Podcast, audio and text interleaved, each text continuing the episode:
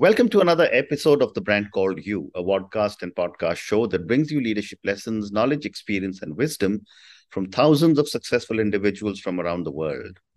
I am your host, Ashutosh Garg, and today I'm delighted and privileged to welcome a very, very accomplished entrepreneur and investor from Switzerland, Mr. Vas Gorev. Vas, welcome to the show. Dr. Garg, thank you for having me. Vas is an entrepreneur and an investor he's got many many things that he's doing but today let's talk to him about advisory boards. First, you've set up several advisory boards. Let me start by asking you what is the difference between a board of directors and an advisory board? Right. So the main the most important difference is fiduciary duty. Mm. when you have a board of directors it owes a duty to shareholders and when you have an advisory board it's basically uh, it's up to you Mm-hmm. So you can have them under a formal agreement, you can assign them formal duties, mm-hmm. you can give them formal agenda, but it's open to you and it's not regulated by anyone. Mm. Okay. And uh, are there many types of advisory boards? Uh, basically, I would say as many as you want because mm-hmm. an advisory board uh, you can structure around your own needs. Mm-hmm. So it can be focused, uh, let's call it on prestige. So you want some stellar personalities, some very accomplished businessmen to be mm-hmm. next to you, you know, to use them as so- social proof of street cred for your investors and potential mm-hmm. clients. Right. You can focus on business development goals. Mm. So you would need people who would help you acquire new business and get new customers, for example. You can focus on fundraising goals where you know the people would be most savvy in fundraising mm. you can mm. focus on advice where people just happen to have experience that you want at this point in time in this specific part of your business mm-hmm. uh, and many many others for example uh, at alchemist accelerator which i'm a part of we have mm-hmm. uh, something which is called customer advisory board mm-hmm. where basically you are proactively putting together a group of people who would represent your target customer group so they not not they not need not be very senior executives, for example, mm-hmm. but for you, they will represent the very relevant experience and asks and tasks and questions mm-hmm. you would need for your product at this point of time. Mm, interesting. And as compared to a board of directors, what are the advantages or disadvantages of setting up an advisory board? Uh, my personal view is uh, everyone should get an advisory board in mm-hmm. any business they're in, honestly, mm. because mm-hmm. with very limited risk, if any, you get advice, you get experience, you get very uh, knowledgeable people sharing their, you know, falls and up downs uh, in a very honest and open way, mm-hmm. and actually because of the fact that there is no legal responsibility, mm-hmm. you'll be surprised how open they would be and offer advice. So, you know, they, they, might not talk to you about something where they're formerly uh, members of the board of directors, mm-hmm. but their advisors, they might be more open. Mm. And, and uh, yeah, go ahead, go ahead, please, please go yes, ahead. Speaking about downsides, I think uh, a very important downside, potential downside, is uh, counterintuitively, if you're lucky uh, enough to put together a stellar board, mm. they can start to outshine you a little bit because, especially if you're an entrepreneur, mm. someone who is just starting doing a business, mm. and your advisors are very accomplished CEOs, you know, with, with multiple years under their belt.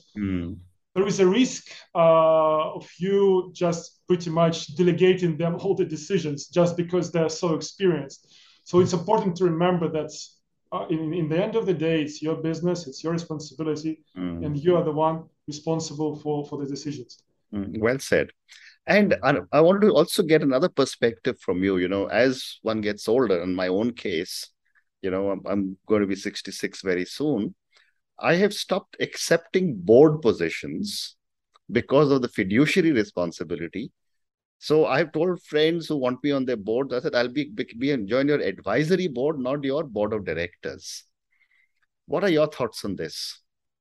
I think, well, I think it's smart. I think, uh, again, uh, there is no uh, limits on moving from advisor to a board member, for example. Mm. You know, if once you get to know the company, once you get to know the processes, you get to know the people better, and uh, you can always join the board formally but being an advisor is a good way to start. Mm. again because you just kind of you you're in, in control of what what you can do with this position. Correct. and learn about the business in the meantime and offer value in the meantime. Very interesting.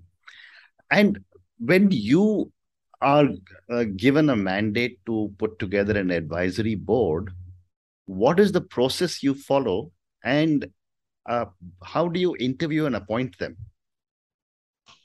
So it all depends on the on the ask or on the task because mm. uh, there is a you know there is a possibility of taking the easy way, so to speak, and just mm. reaching out, you know, to usual network and just you know pick whoever has you know the highest quote unquote position. Mm but I think it, it should be tailored to you know to the task at hand. Mm. So you'll be looking at someone who has done or you know what you are expecting to be doing, or who has been somewhere you're you know about to get to. Mm. The trick is to make sure they they won't way too far ahead, if you know mm. what I mean. So you want someone who you know who has been there, but kind of just has been there, mm. and there's a small, uh, well, it's a personal hint for, for you and for your listeners. Mm. Uh, look at failed startups, especially if you're in a startup world. Mm. If you're looking for advisory, look for someone who tried doing something in this business mm-hmm. and didn't succeed. Mm. Counterintuitively, it's a great asset to have and it's a great selling point to potential partners and investors because once you have someone in the room, especially you know who, uh, who you know who obviously has went past the MVP stage, mm-hmm. who says, "Look, you know, I've been doing this. Mm-hmm. I invested ten million dollars in this. Yeah. I failed, and this guy gets it right. Yeah, that's a great angle. Mm-hmm. And I mean, every time I've done this, it, it works perfectly. And again, many, many, many things a failed entrepreneur can teach you, mm. uh, which would be of value to a business and that would help you get ahead. Very interesting. But another perspective that I've uh, been speaking to many people, and if they have a board of directors and an advisory board, how do they handle conflict, if any, between the advice uh, the entrepreneur is receiving from both of them? Well, uh, there is a formal way to answer this question, and yeah. formally, of course, you know the people who have fiduciary duty they would naturally be more cautious, right? Mm-hmm. But in the end of the day, their decisions are formal. Like mm-hmm. whenever the board decides something, it has to be implemented. Especially, mm-hmm. you know, it, it, it's put in the minutes, it's in the written form. It is not an advice. It's something that you should execute on. Mm. Advisors, on the other hand, again, it's, a, it's informal. It must be the most uh, prudent devices piece you know of of, uh, suggestions that you get mm. but you don't have to follow up on them mm. uh, my uh, personal experience is that if you sense and if you see any kind of emerging conflict or emerging disagreement the best mm. way is to put everyone in the same room off record mm-hmm. and just have them talk openly to each other mm. so you can i mean you can call it uh, like an advice uh, uh, it shouldn't be a board committee, for example, but mm-hmm. it could be something like a, you know, a, a working group uh, at the board committee for strategy, for example. Mm. You basically, you get everyone you want in the room, like a bunch of people, off the record, no minutes, no nothing. None of the suggestions, you know, have any any legal power to be implemented. Mm. But basically, you have people talk to each other, and more often than not, there would be some uh, solution that will emerge in these conversations. Mm. Very, very interesting. Uh, you also spoke very briefly about not bringing friends, for example, on an advisory board. But I've seen this very often, uh, where you know someone knows someone, someone knows someone. It's my relative. This is my cousin. This is my whatever, and that's how the advisory board gets filled up. And then the the entrepreneur gets frustrated because they are not getting the advice that they want. So my question to you vas is that how does one set up roles expectations and deliverables for an advisory board? That's a great question. So uh, my personal approach and, and my advice to is mm. to have a small two-page uh, mandate that outlines, you know, briefly what your company does, what you want to achieve for what specific task you want this advisor to join you mm-hmm. and why. Mm. Usually when you do this and when you are not, you know, sending like massive emails not recommended, mm-hmm. and when you carefully research every single board candidate, that kind of puts the conversation on the right track from the get-go. Mm. So you know, you set up the frame, the person knows what you want to expect and then for example if you're early stage and you know you're just raising capital you're a startup it, not, it needs not to be a formal you know relationship with an agreement mm. but once you proceed you can always set up a very small i mean very simple uh, frameworkish like agreement like FAST you know the, the one that they use in silicon valley mm. to formalize your relationship with an with the advisor that just briefly in very gen- generic terms outlines what you expect from them in terms of you know new business advice mm. quarterly meetings attending the calls answering the emails etc mm. etc but going back to your question about france i think as a policy just one should just kind of cut off the first you know the first uh, the immediate uh, line of contacts, so to speak so you know first degree contacts no because well frankly because you know if they're friends you'll always be able to get their advice anyway without kind of getting them on board, right? But getting introduced by them, for example, is okay, right? Mm-hmm. Well, it's kind of start. I mean, it's one of the best ways to, to find new people, you know, the warm introductions, right? So someone that you know. But immediate contacts, I suggest not use because I mean, usually, yeah, it kind of undermines the whole idea of mm. you know having people who would openly say to your face things that sometimes would not be very pleasant, which mm. is a great thing, by the way, right? Mm. you know, uh, in comparison to your friends who absolutely.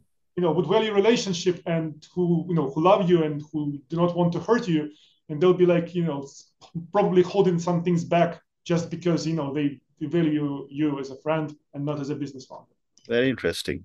The other thing uh, about appointment is that when it comes to a board of directors there is usually a nominations committee of the board that goes through and recommends new names to right. the board. Right. Do you recommend that uh, the nominations committee of the board also get involved in selection of advisory board members? I think uh, you should cast the net as wide as possible. Mm-hmm. It, it, never hurts, but the final decision should be yours. Mm-hmm. And if you want to uh, ask for help from your board members, which you could do, you should be very precise and open from the get-go that you will be making the final decision yourself. Mm-hmm. And any person that comes through both, you know, they would be kind of going through the same process with you than any other person mm. from, uh, uh, uh, you know, from elsewhere. Mm. And that way, I think you would be able to get more candidates, but not set any extra expectations with the board that you frankly would not want to follow. Well said. Well said. So, uh, my, if you're moving on, um, when you talk about uh, an advisory board for a startup, right? Um, if there is private equity involved, and a lot of startups get private equity, what is the way a private equity investor can be convinced to bring an advisory board? Uh, well, the firstly, if you start small and you are not offering any uh, compensation, should it be stock or you know or, or, capital or whatever to your to your advisors, this is not the conversation where the investor has a say. Correct. You're a founder. Mm. You're making decisions for your own company. If you want someone someone to get involved in this, you know, and you want someone opinion, then you can just do that. You know, mm. Of course, you know there is uh, an additional layer of uh, potential legal, uh, legal issues with you actually sharing some sensitive information with someone from the outside. And that's where they where the investors and you know and your lawyers by the way would have a say. But other than that i think this is a conversation when your investors you know kind of plays a second role and they're not actually involved. Of course as you proceed and if, once you want to make a more formal agreement with your advisors since you will be giving out stock or options or you know whatever uh, this is something that you would discuss with them. But uh, I think in these days, in, in US definitely, and in Europe and Asia, growingly so, uh, advisory boards are more of a norm rather than not. So uh, I think uh, having a potential advisory board conversation would not be uh, of any you know mm. of any negative uh, essence for your investors. And by the way, if you can't convince your investor you need an advisor, mm. that's something you should think about, right? Either you, you know either the okay. uh, the logic yep. that you put behind this conversation is not convincing enough, you know. Hence, you should ask yourself, do I really need these advisors or not? Mm. Uh, or maybe your investor doesn't understand something about your business. Mm. Again, this is something that you should, you know, kind of hit the pause button for a second and think about. You know, why, what a great why, point. Yeah. Go ahead. You were saying something. Yeah, I mean, I was just finishing up. So you know, why, why I I know that I need some advisors, and my investor does doesn't think I do. You know, mm. have I oversold myself? You know, do they have a different view on the business? Am I not communicating enough? There are a bunch of questions, very timely questions that you could ask yourself. Fantastic. Great response. Thank you. Uh, and your response gives me the segue to my next question, which was the compensation. Right. And you did refer to it in your earlier response. But Vas, what should be the strategy for compensation of advisory board members? Is it cash, stocks, or both? That's a great question. Uh, I think early enough, once you precede your early stage, you're just mm-hmm. getting to know people, everything should be pro bono. If an advisor kind of you know asks you for stock or yeah cash from the get-go, it's usually a warning sign. Mm. So usually it's a pro bono relationship where you should give some time for yourself and for you know for your potential advisor to to get to know each other to get to mm. know the mm. business to see how you resonate you know how can you can you communicate does he or she follow up uh, on what they promised to do are they actually offering you any value that you expected etc etc so once you proceed once your business is hopefully growing you're raising capital then you're moving more to a, towards a very formal relationship mm-hmm. which implies an agreement uh, which by now again is something that became a kind of an industry standards, the FAST agreement or something similar under you know under the law uh, where you're at. Mm-hmm. Uh, that uh, outlines basically several layers of involvement from an advisor depending on the stage where a business is at. Mm. So you know precede with someone like doing a quote unquote normal advisory where you just uh, have them attend quarterly meetings and just answer emails, you know, once in a while mm. uh, to talk to you about, you know, general direction of the business that you are aiming to take. And you can take it up to, you know, to the seed stage level or growth stage when you have someone is very, very, very involved in as advisor, mm. where they have these quarterly, uh, weekly meetings where they constantly on every call you call them, you have them introduce you to potential customers, you have mm. them introduce you to potential investors, you have them physically at the meetings, you know, with you when talking to someone. And depending, you know, on the level of involvement, you mm. get you set up the range for investing stock. Uh, at FAST, I think they uh, the usual range is from 0.5%, I think, to so 0.2% to 1% max. Uh, I've seen more. Uh, in my experience, I think the largest one I saw was 5%, percent mm hmm but that was for a person that was literally a full time, essentially full like time, yeah. you know, CEO advisor position. He was there twice a week. Uh, he was on every call. Mm. He was, you know, essentially he was putting to use his own brand. Mm. You know, the topic that we discuss on this mm. very podcast, by the way, mm. to, to, to use for the company. You know, so that that is something that requires, of course, a larger commitment and very larger compensation. Very interesting.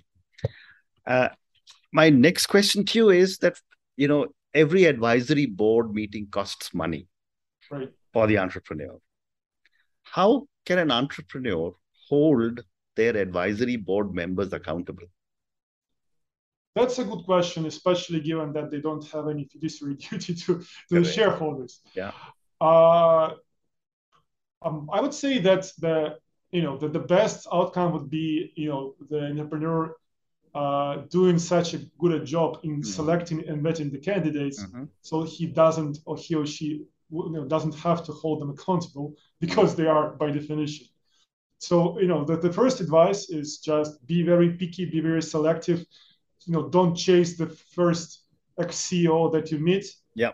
You know, know your worth. Know your business potential. Mm. And uh, in, in a way, this conversation with potential advisor is just any conversation. It's a sale. You're selling your business, right? Mm. In exchange for their time. So, you know, be proud of what you do. Like, don't undersell yourself. Mm. You are doing a great business. You're, you know, you're going to be successful, and you're offering them to be a part of this success. So again, in a way, wonderful. It's something that should be, you know, should should be on you. But then again, uh, once you get to the more formal stage, mm. you know, the relationship, the, there is something in the docs, in the FAST agreement, or something that you have mm. that formally requires them to be there, you know, once a month. If they not show up, well, I mean, have a conversation first, right? Uh, because after all, they're all well successful executives, so they have a reputation, no matter how busy they are. So they don't, you know, they don't they don't want to be uh, known on the street as someone who offered their help and advice and wisdom. Yes. Not follow up on that. Well. Like especially for I mean, for for established executives like yourself, again, you know that it's something something that you have with you always is your reputation, and you never want to undermine that. Wonderful. You know, when I was reading about you, Vas, there was also uh, talk about, uh, you mentioned about your experience in putting together an advisory board for a startup airline. Right tell me what you did and some of your experiences. Yeah, it was a very interesting gig because at the point I had actually no experience in aviation. So uh, it was a no-brainer that for a young startup that aims to do something, you know, something as ambitious as starting an airline, mm. a stellar advisory board is a must. So uh, I learned quite a few lessons in this uh, process. I would say 1st mm-hmm. one is there is no no right? Mm-hmm. You reach out to people, and uh, even if they say no, yeah, you always ask a follow up question. You know, can you recommend me something or mm. someone mm. who might be a better fit than you? Mm. And you will be surprised at how responsive people are. I can tell you that uh, well, our idea was to have uh, hopefully one uh, former C level executive from a major airline to join mm. us. We ended up having three former CEOs of American and European mm. airlines on advisory boards. Amazing. Pretty amazing. And I can tell you, I reached out to more than 300 people. Uh, more than 200 responded. Again, mm. it was like cold emails, no nothing, I mean, little to no introductions. Mm.